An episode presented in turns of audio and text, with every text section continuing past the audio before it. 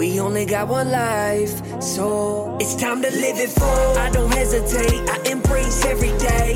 Cause we only got one life, so it's time to live it full. It's not about trying to achieve more again, but rather how to lose and let go. Let me explain. Once you let go of all things that aren't significant, you'll be left with everything that is truly important. I'm living everyday life with a purpose.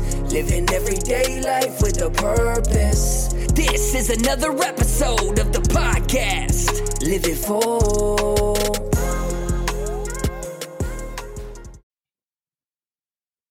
Hey, it is Thursday, May the 6th, 2021, and this is another edition of Thursday Thoughts with Richard. Normally, I can sit down and I can bust one of these out in one take. Normally, the words just flow. I generally don't have an issue with orating in front of a mic.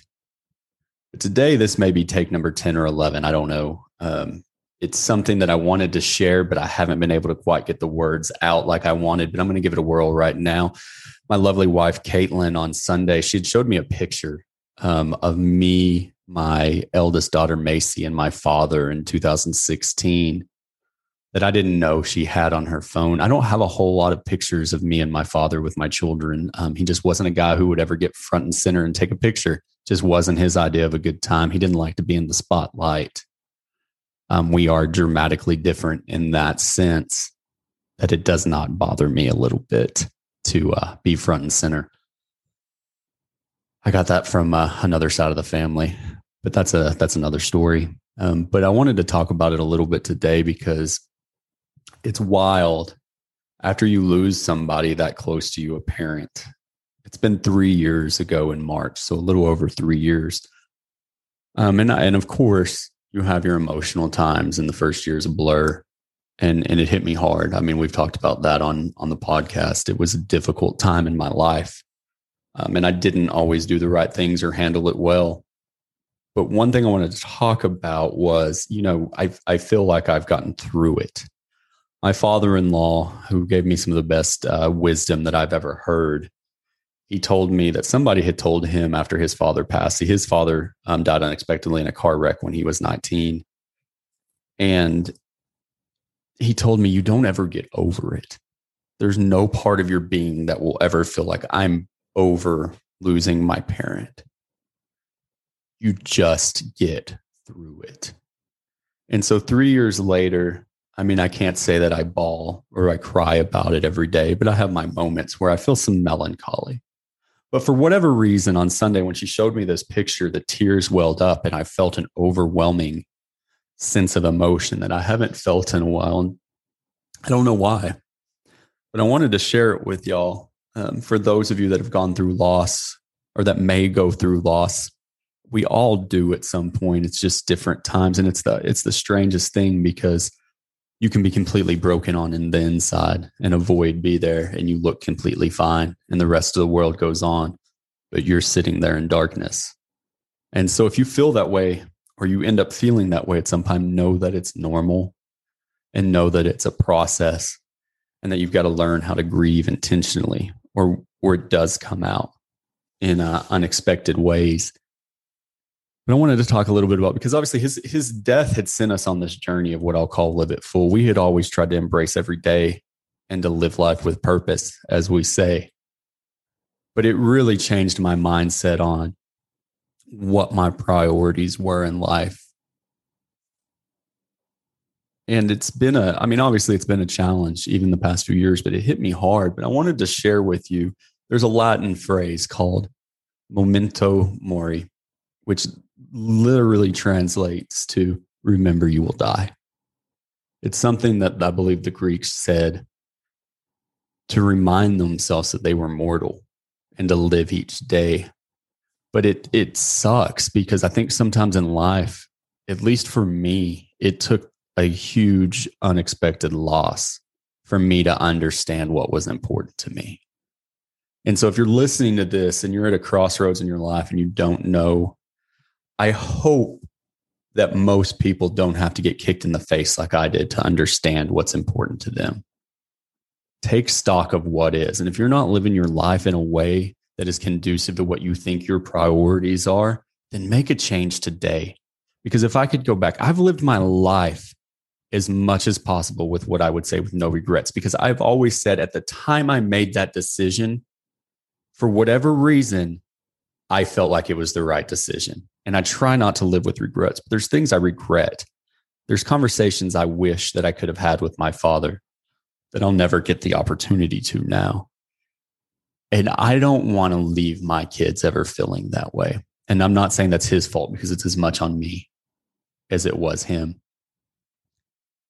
But if you're estranged from somebody, and I wasn't, I had a great relationship with him. But if you are and you want that relationship, do it today.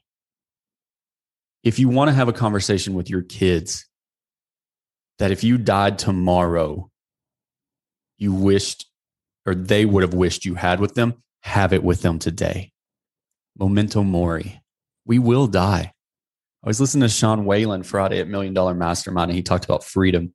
But one of the things he talked about with freedom was the reason I want freedom and that I have freedom is because I understand that my ticket could get punched any day.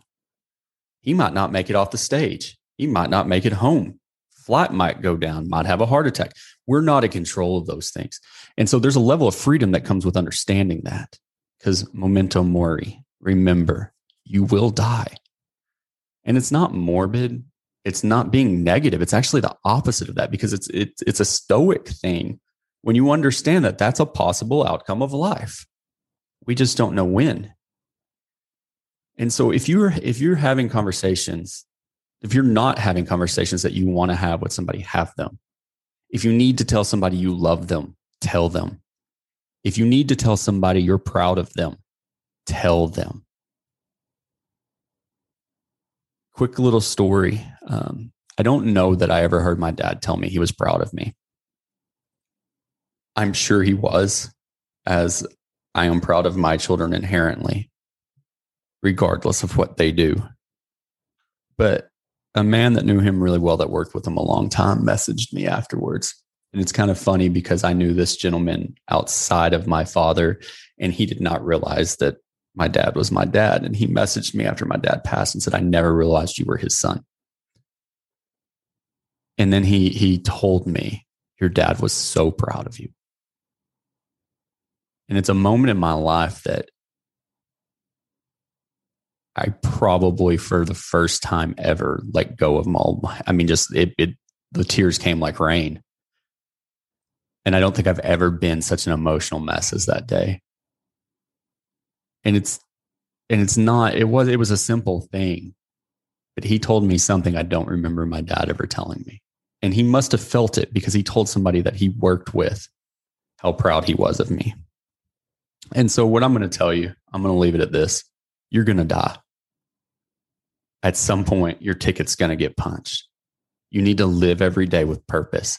Leave, live every day intentionally to where if you checked out tonight, the people around you would know that you love them, you're proud of them, and leave them that legacy. Don't leave them questions. Remember, memento mori. You are mortal.